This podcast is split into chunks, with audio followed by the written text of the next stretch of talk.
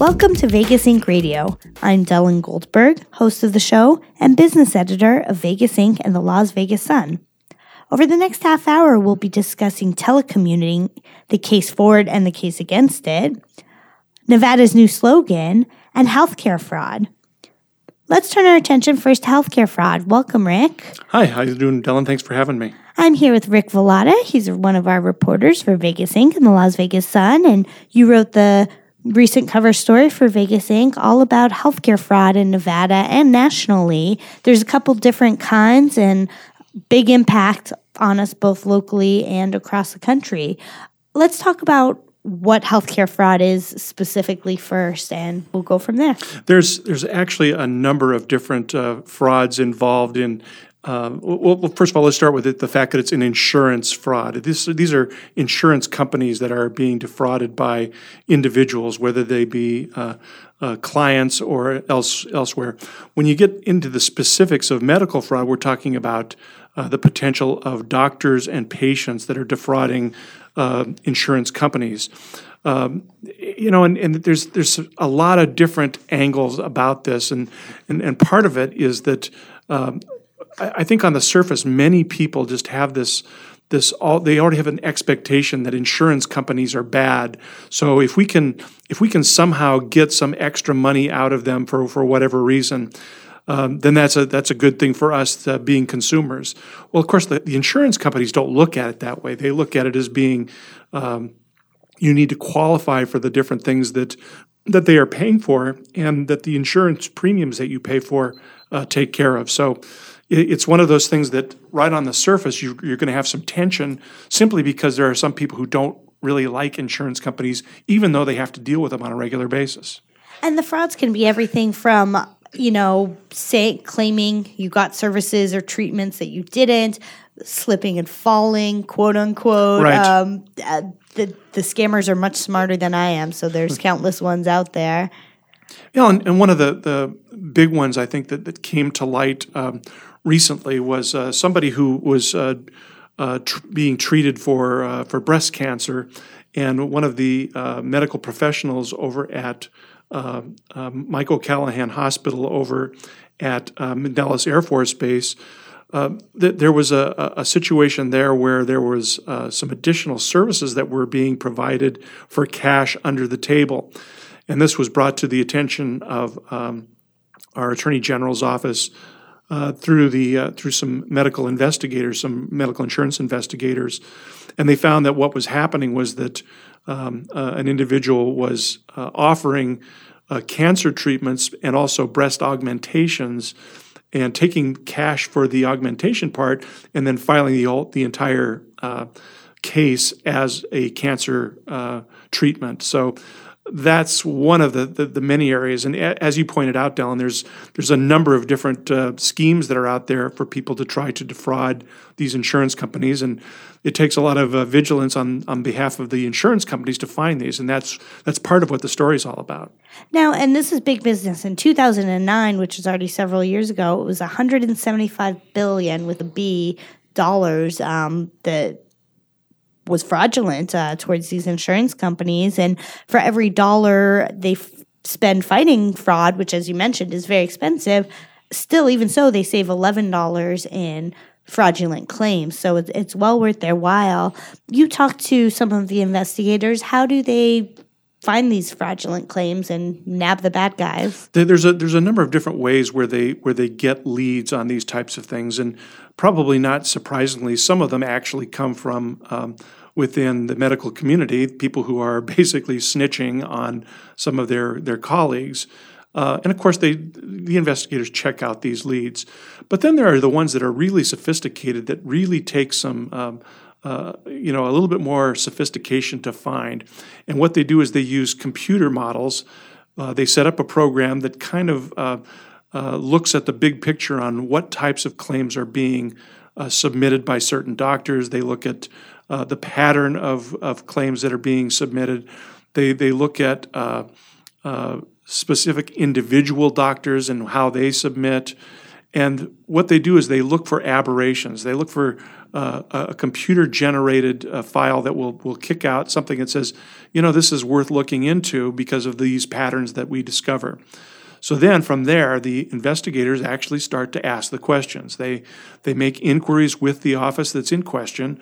They talk to the doctors and, and the uh, medical professionals within that office to find out exactly what's going on. And maybe it's going to be something that's justified. Maybe it's something that's completely above board and there's just a mistake in how it was filed, or there may be some um, uh, other circumstances in which it's a legitimate claim. So that's uh, that's something that they say, good, good for you. You've you've filed this correctly. You filed it properly. We're going to move on to something else. But then there are some where it actually turns up some um, some illegal activity, and when the medical investigators find these, then they have to uh, do some additional digging, and that's where some of the partnerships come in uh, involved with other people in, within government. You've got your police agencies, which actually do these types of investigations, and uh, among the the biggest right now involve um, frauds involving the uh, medications, and and these are are legal. Um, medicines that are being prescribed, but they're being used as uh, as like recreational drugs almost. Like OxyContin, OxyContin, yes, big problem, big problem. So the DEA often gets involved with these types of things uh, so what what happens is that uh, uh, an investigator will will uh, uh, ask for some assistance from some of these types of agents. They will build case files and they'll try to build evidence. And once they feel like they have the evidence in place, that's where the third part of it comes in, and that's the prosecutors. In, in in the case of the state of Nevada, we're talking about uh, the Nevada Attorney General's office, and uh, they have limited resources on how many of these types of cases they can take. But at the same time, they'll they'll take the ones that are pretty you know airtight, the ones that are that they're quite sure they're going to get some kind of a, of a prosecution. So the the prosecution rate's extremely high, um, but there really isn't very as many as as I'm sure the insurance agencies would like to have. They'd like to see all of them rooted out, but unfortunately, they can't uh, get to every one of them because there are only a handful of attorneys that are assigned to these types of cases. And last year, that was about fewer than 100 um, right. cases that were actually prosecuted. And for Nevada, we're a model state according to the people you talk to. I mean, we're doing really good job about prosecuting these. A place like California, New York, some of the bigger states, um, just really don't have the manpower. So God knows how many cases and the costs we're really accruing. Yeah, that's that's one of the things that the uh, that the uh, insurance investigators noted was that um, uh, Nevada does have a lot of cooperative spirit going behind it. They the, the different uh, um, entities that are involved in these investigations from the uh, insurance investigator to the DEA agents to the uh, Attorney General's office and also the U.S. Attorney's office they actually sit down once a quarter and they talk about these things so that they can prioritize which types of cases uh, they want to, to pursue. Uh, obviously, the, uh, the, the cases that we just referenced, the uh, the abuse of prescription drugs, the oxycontins, and and those types of painkillers, is high on the DEA's uh, priority list, and uh, certainly the uh, insurance investigators want to to address those things as well, but they also want to address some of the big ticket items that uh, take a lot out of the pockets of the uh, of the insurance companies. So they're going to be lobbying for those. But the, the fact is, they talk to each other. In a lot of other states, um, uh, you know, you, you reference California. That's one of them where uh, the investigator that uh, that I spoke to from the um, Blue Cross Blue Shield group, the they they actually do business in Colorado and California in addition to Nevada. So he has a, a, kind of a firsthand look at it, and he said that part of the problem in California is that there's so many large population areas that there's a, a lot of rivalries that go on, and people aren't on the same page. But here in Nevada, it seems like the, the teamwork is paying off, and that uh, even though they don't get a large number of these frauds um, uh, adjudicated, they get enough that it's going to satisfy some of the financial requirements of the insurance company to have it done. Well, that's a good thing. And I, would like to read some statistics that I found to be pretty shocking. Um, you, we started out this conversation with you saying essentially that people don't really feel bad all the time doing this because the insurance companies in their minds are deserve it, overcharge, etc. So with that in mind, um, one in 10 people, one in 10, think it's okay to submit a claim for an injury that never occurred.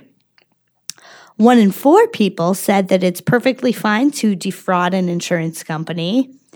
One in three doctors, and th- these are doctors, say that fraud is necessary for them to deliver good service to their patients. One in three, 33%. And one in 10 doctors reported that they faked symptoms or treatments to get um, their patients the care they, they thought they needed.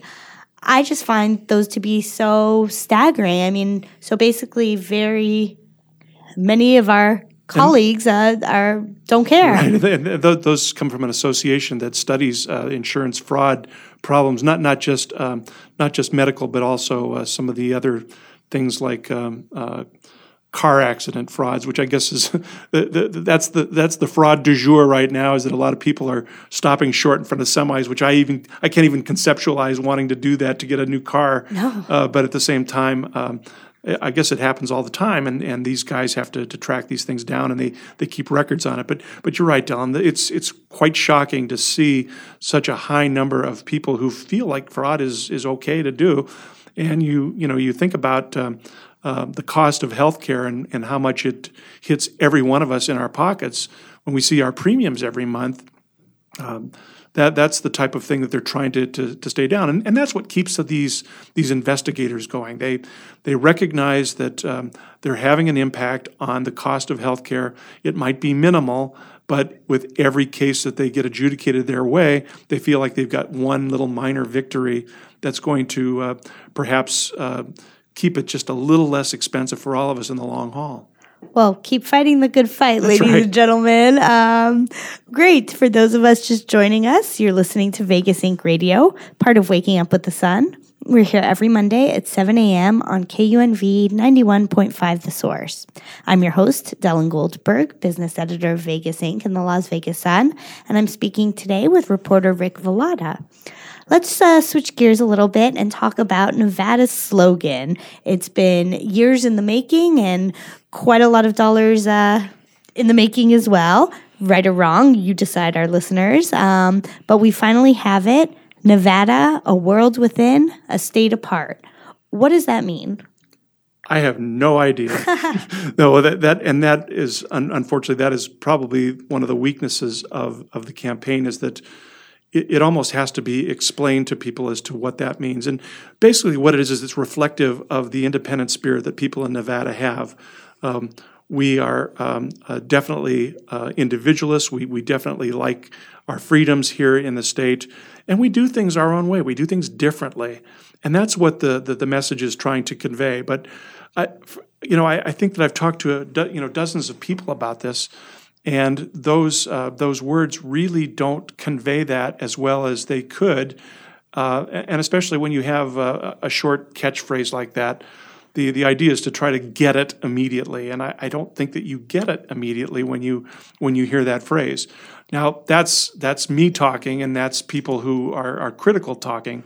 Uh, of course, uh, you know the state looks at it a different way. They're looking at this as being uh, a brand that is going to not only bring tourists here, but is going to be used in a multitude of uh, state departments, uh, including uh, the Department of uh, the Governor's Office of Economic Development. They want people to realize that we do things differently in the state, that we are independent thinkers, that you have access to your uh, to your lawmakers, and that you can get things done quickly here. They, they think that this message is going to help convey that. And I, again, I'm skeptical, but but let, us let's just go with it that that's what they think is going to happen. They also feel like uh, it's a good tourism mark because um, it conveys the the many different things that we have in Nevada. There's north, there's south, there's rural, there's urban, there's Vegas, there's Tahoe. Um, all these different things are. Um, um, you know, they're dualities here in the state that I think a lot of us that live here already know that and we already appreciate it, but they're trying to convey that message to people who might want to visit that there's more to do in Las Vegas and in uh, the state of Nevada than just go to a casino. You can do a lot of things outdoors. One of the things that really strikes me about this campaign, the way they're putting it together, is that they're really trying to address younger people, which is, um, which is I think is a good thing. We need to get some people to, to come in here rather than the old guard that, that comes and, and represents our our um, uh, casino clientele. And, and we're you know this isn't you know brand new. This is something that has been going on for years.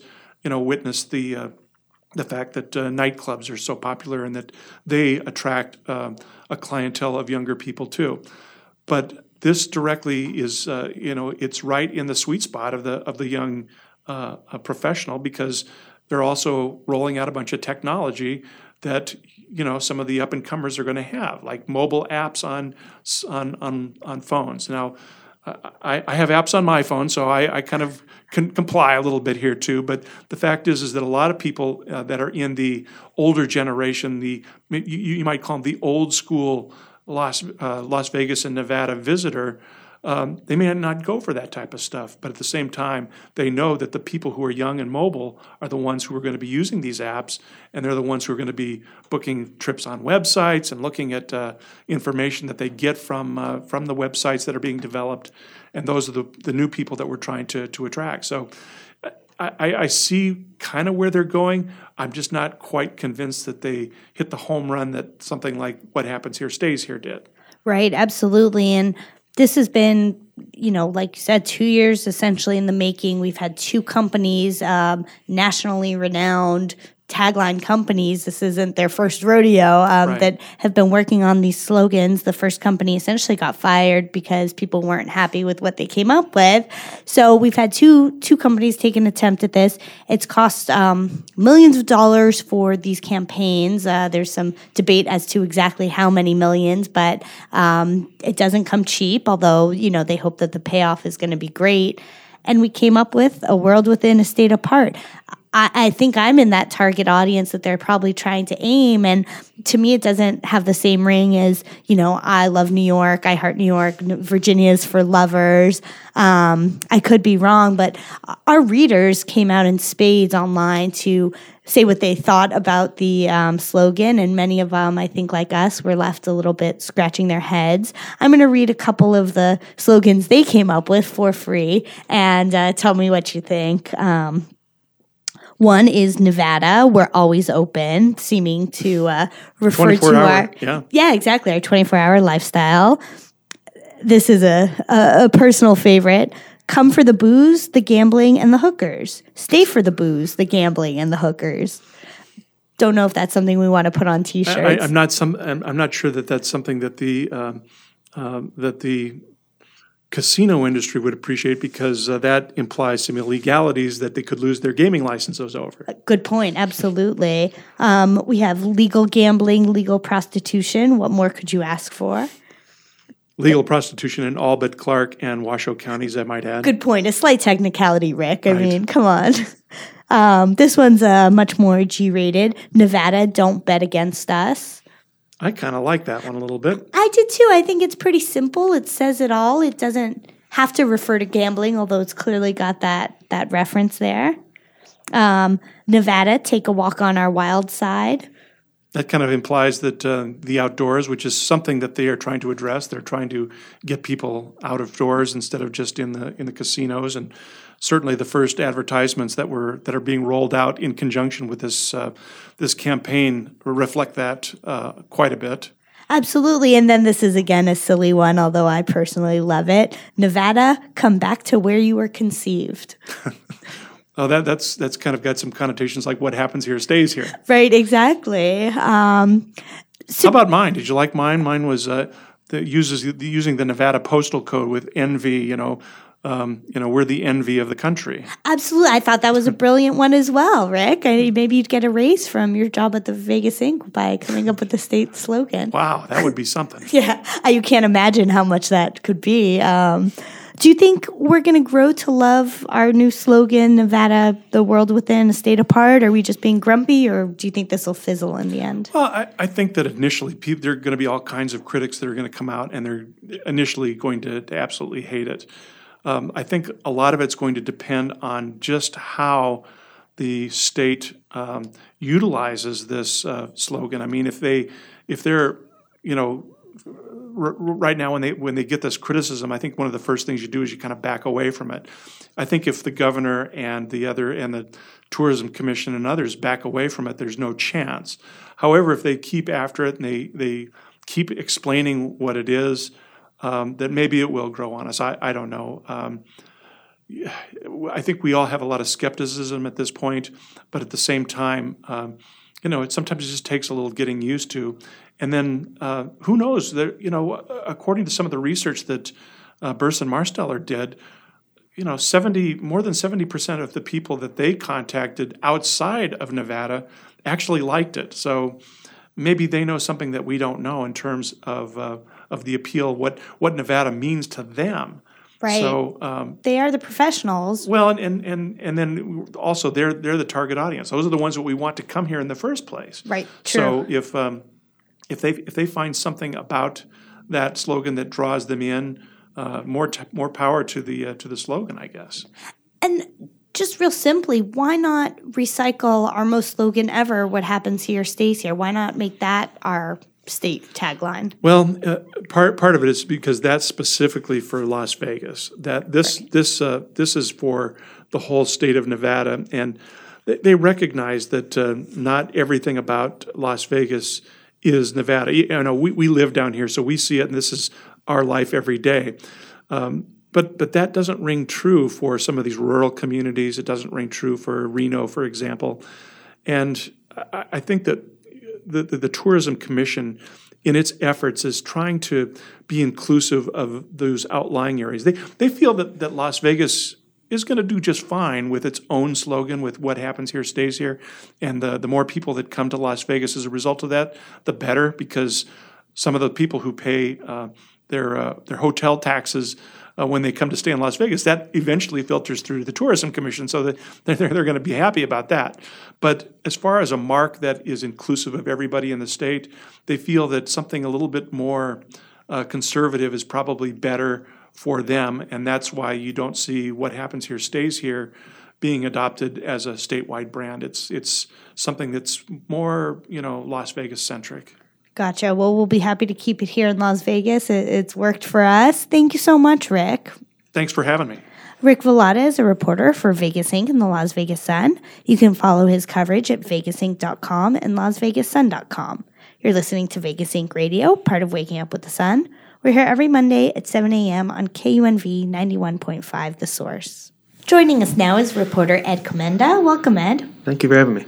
So you've been looking into the issue of telecommuting. Um, Mm-hmm. It's been a hot topic nationally and locally over the last couple of months. Um, the Yahoo CEO sort of started off the the conversation by uh, banning employees who work from home, and it went from there. Tell us a little bit about what you found out. Well, just starting at the beginning, uh, Yahoo CEO Marissa Mayer, um, when she took her job as CEO of Yahoo, she was expecting a child.